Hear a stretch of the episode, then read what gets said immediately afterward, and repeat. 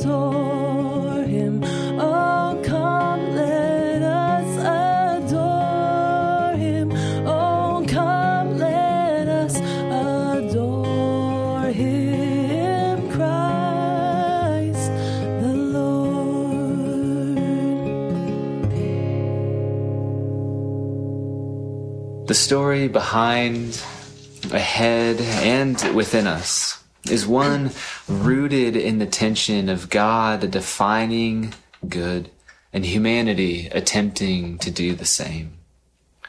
In so doing, we declare we are gods unto ourselves, yet we walk like ghosts along the groaning ground, broken and longing. In Genesis three, eight to fifteen, we hear this story. We see it play out, and it reads like this. Then the man and his wife heard the sound of the Lord God as he was walking in the garden in the cool of the day. And they hid from the Lord God among the trees of the garden. But the Lord God called to the man, "Where are you?" And he answered, "I heard you in the garden, and I was afraid because I was naked, so I hid." And he said, "Who told you that you were naked? Have you eaten from the tree that I commanded you not to eat from?" And the man said, "Well, the, the woman you put here with me, she gave me some fruit from the tree, and I ate it." Then the Lord God said to the woman, "What is this you've done?" And the woman said, "Well, the, the, the serpent deceived me, and I ate." And so the Lord God said to the serpent, "Because you have done this, cursed are you above all livestock and all wild animals. You will crawl on your belly. You will eat dust all the days of your life. And I will put enmity between you and the woman, between your offspring and hers. He will crush your head, and you will strike his heel." Thanks be to God.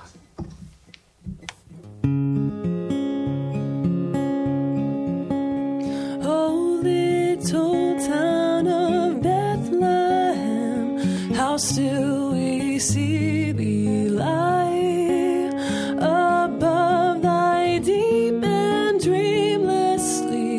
the silent stars go by, yet in the dark street shineth the everlasting light.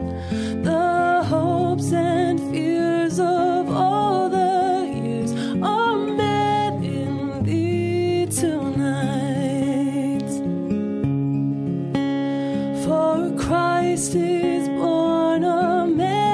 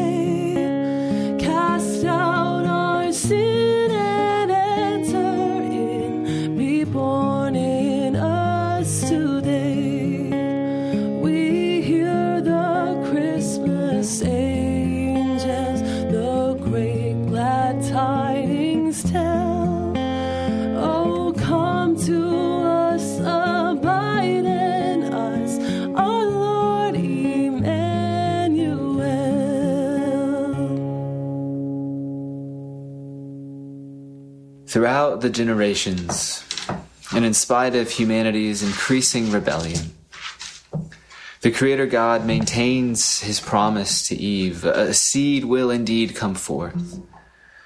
God preserves humanity and builds a special relationship with a man named Abram, calling him into a life of trust. Many years later, God comes through on his promise, and life comes to the barren. In a twist, Abraham's trust is put to the test, and on a mountain where death looks inevitable, God preserves life for his son, and through him blesses all nations. We see this story come onto the scene in Genesis twenty-two, verses fourteen through eighteen. And so Abraham called the place, "The Lord will provide." And to this day it is said, "On the mountain of the Lord it will be provided." The angel of the Lord called to Abraham from heaven a second time and said, "I swear by myself, declares the Lord, that because you have done this and have not withheld your son, your only son, I will surely bless you and make your descendants as numerous as the stars in the sky and as the sand on the seashore. Your descendants will take possession of the cities of their enemies, and through your offspring, all nations on earth will be blessed, because you have obeyed me." We see this promise passed down from generation to generation, but still re- rebellion lingers in the people, and they abandon God. And, and yet this does not dissuade God. Rather, in love, in suffering love, God establishes this unexpected covenant with an unexpected partner. The youngest of brothers from the weakest of tribes in Israel is, is exalted as king. And to this king, King David, God promises an heir who God will call son. We see the psalmist singing, reflecting, giving this psalm back to us in Psalm eighty-nine, three and four, saying, "You said, I have made a covenant with my chosen one. I have sworn to David, my servant. I will establish your line forever and make your throne firm through all generations."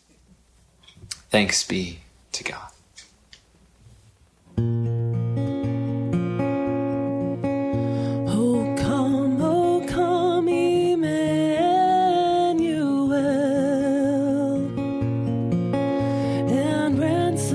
Captive Israel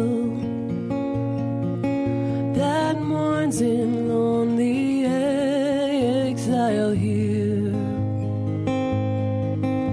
until the Son of God appear.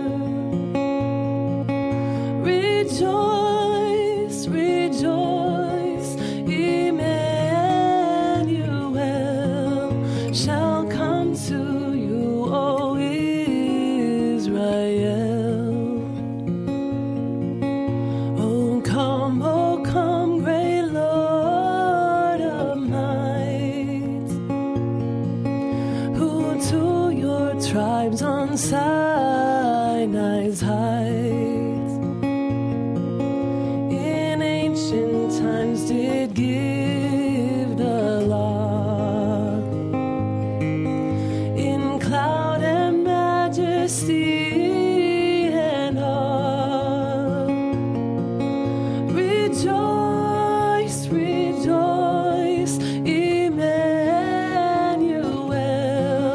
Shall come to you, O Israel.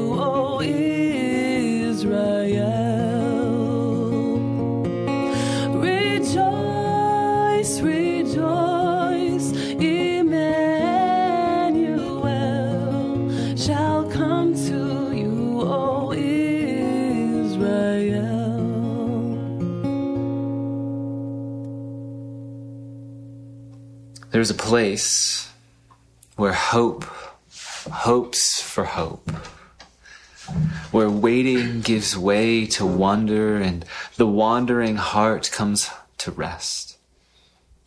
This place is called peace or shalom. And often we wonder where this peace is gone. We wonder, will it come again? Will it be in that garden place, in cloud or fire, in a city? Where and when? This question that lingers in our hearts is one that we've inherited. We hear it on the lips of the prophet Isaiah in Isaiah nine. The people walking in darkness have seen a great light. And those living in the land of deep darkness, a light has dawned. For to us a child is born, to us a son is given, and the government will be on his shoulders. And he will be called Wonderful Counselor, Mighty God, Everlasting Father, Prince of Peace. Of the greatness of his government and peace there will be no end. He will reign on David's throne and over his kingdom, establishing and upholding it with justice and righteousness from that time on and forever. The zeal of the Lord Almighty will accomplish this. Those questions that lingered in that hope we see come to the fore in the gospel according to Matthew. Matthew chapter one and verse eighteen, we read, "This is how the birth of Jesus the Messiah came about. How his mother Mary was pledged to be married to Joseph, but before they came together, she was found to be pregnant through the Holy Spirit. Because Joseph, her husband, was faithful to the law and yet did not want to expose her to public disgrace, he had in mind to divorce her quietly. But after he had considered this, an angel of the Lord appeared to him in a dream and said, 'Joseph, son of David, do not be afraid to take Mary home as your wife, because what is conceived in her is from the Holy Spirit. She will give birth to a son, and you are to give him the name Jesus, because he will save his people from their sins.' And all this took place to fulfill what the Lord had said through the prophet, 'The virgin will conceive and give birth to a son, and they will call him Emmanuel,' which means God with us." When Joseph woke up, he did what the Lord, what the angel of the Lord had commanded him, and took Mary home as his wife, but he did not consummate their marriage until she gave birth to a son, and he gave him the name Jesus. Thanks be to God.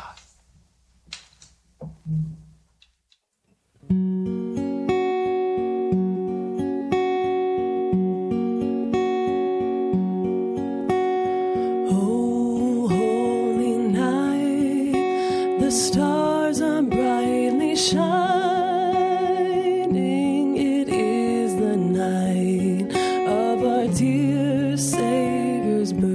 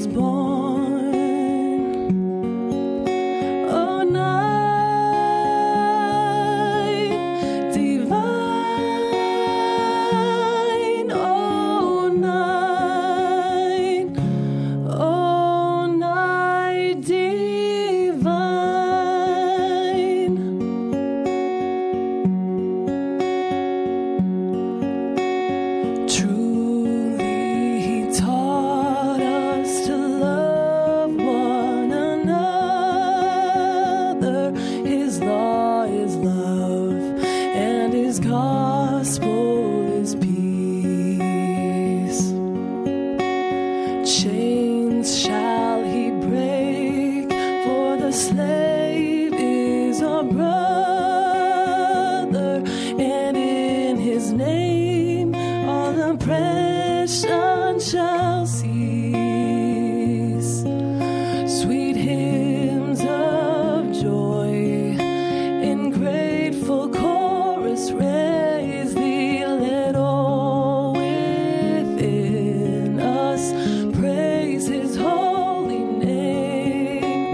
Christ is the Lord, oh praise his name forever, his power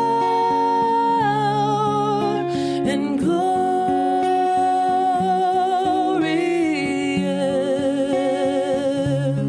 evermore proclaim. His power and glory evermore proclaim. Fall on your knees, oh hear the angel voices, oh night divine, oh night when Christ was born. Oh night divine, oh night, oh night divine.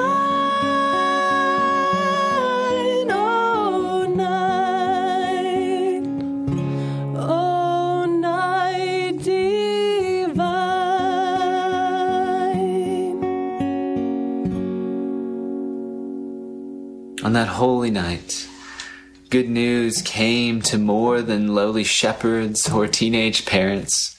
Good news broke out for all Israel, welling up for all the world. The Gospel of John tells us the story this way. In John one, we hear this: "In the beginning was the Word, and the Word was with God, and the Word was God. He was with God in the beginning. Through him all things were made. Without him nothing was made that has been made. In him was life, and that life was the light of all mankind. That light shines in the darkness, and the darkness has not overcome it." The true light that gives light to everyone was coming into the world. He was in the world, and though the world was made through him, the world did not recognize him. He came to that which was his own, but his own did not receive him. Yet to all who did receive him, to those who believed in his name, he gave the right to become children of God. Children born not of natural descent, nor of human decision or husband's will, but born of God. The Word became flesh, made his dwelling among us. And we have seen his glory, the glory of the one and only Son, who came from the Father, full of grace and truth. See, this is the gospel. And this is the good news. The, the gospel is this, that God, our Father, out of his great love for all of humanity, has come to reckon us, To, to rescue us from the, the great enemy of our soul, sin and Satan and death, to renew all things in and through the work of Jesus the Messiah on our behalf, and to establish his kingdom through his people in the power of the Holy Spirit. This is for God's great glory and our profound joy. And so I invite you, if this is, if this story feels fresh, or in the past season, you, you've like, I thought the gospel was a story about me getting into the heavens and leaving this place. No, the, the story of the gospel is God getting heaven into you through the power of the Holy Spirit. And so I would just invite you, church, Whether you are gathered with family or you are a- alone in a room or just listening in, I just invite you to, to make these words your own. If you're in a place where you're watching this, you can read along with me, but perhaps you just let these words wash afresh over your heart. So we acknowledge God as our creator and give him thanks. We acknowledge our sinfulness in thought, word, and deed, and our need of redemption, that we cannot save ourselves. We trust Messiah, Christ, as our Savior and Redeemer who lived for us, died for our sin, and rose again. We see our true identity and loyalty as disciples of Jesus, and we submit to his lordship. We choose to seek first the kingdom of God rather than the systems of the world. And we humble ourselves and seek to live lives of love, compassion, and to join God in his work of restoration. We hear the announcement of the gospel and receive it as good news with repentance, faith, and joy. Thanks be to God.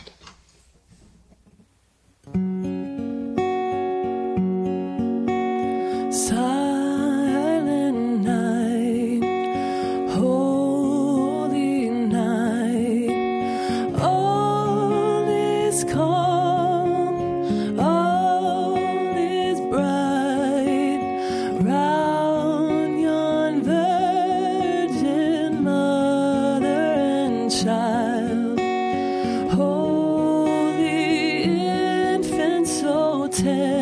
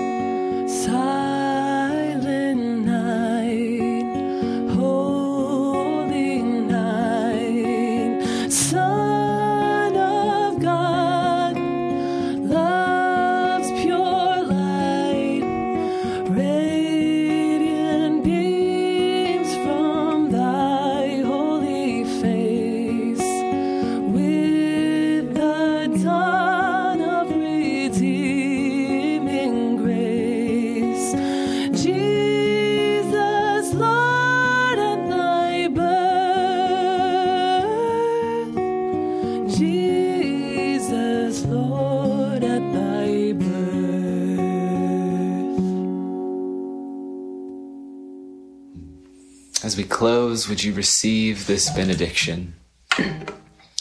Father, Son, and Holy Spirit, community of eternal love who we call God, we honor you.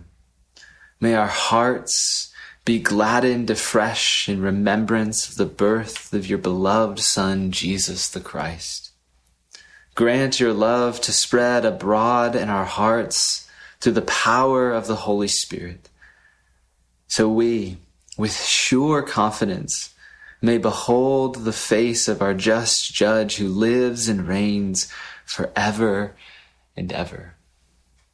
Amen. So church, may God's love, joy, and peace go with you and in you this day and carried forward into this Christmas season.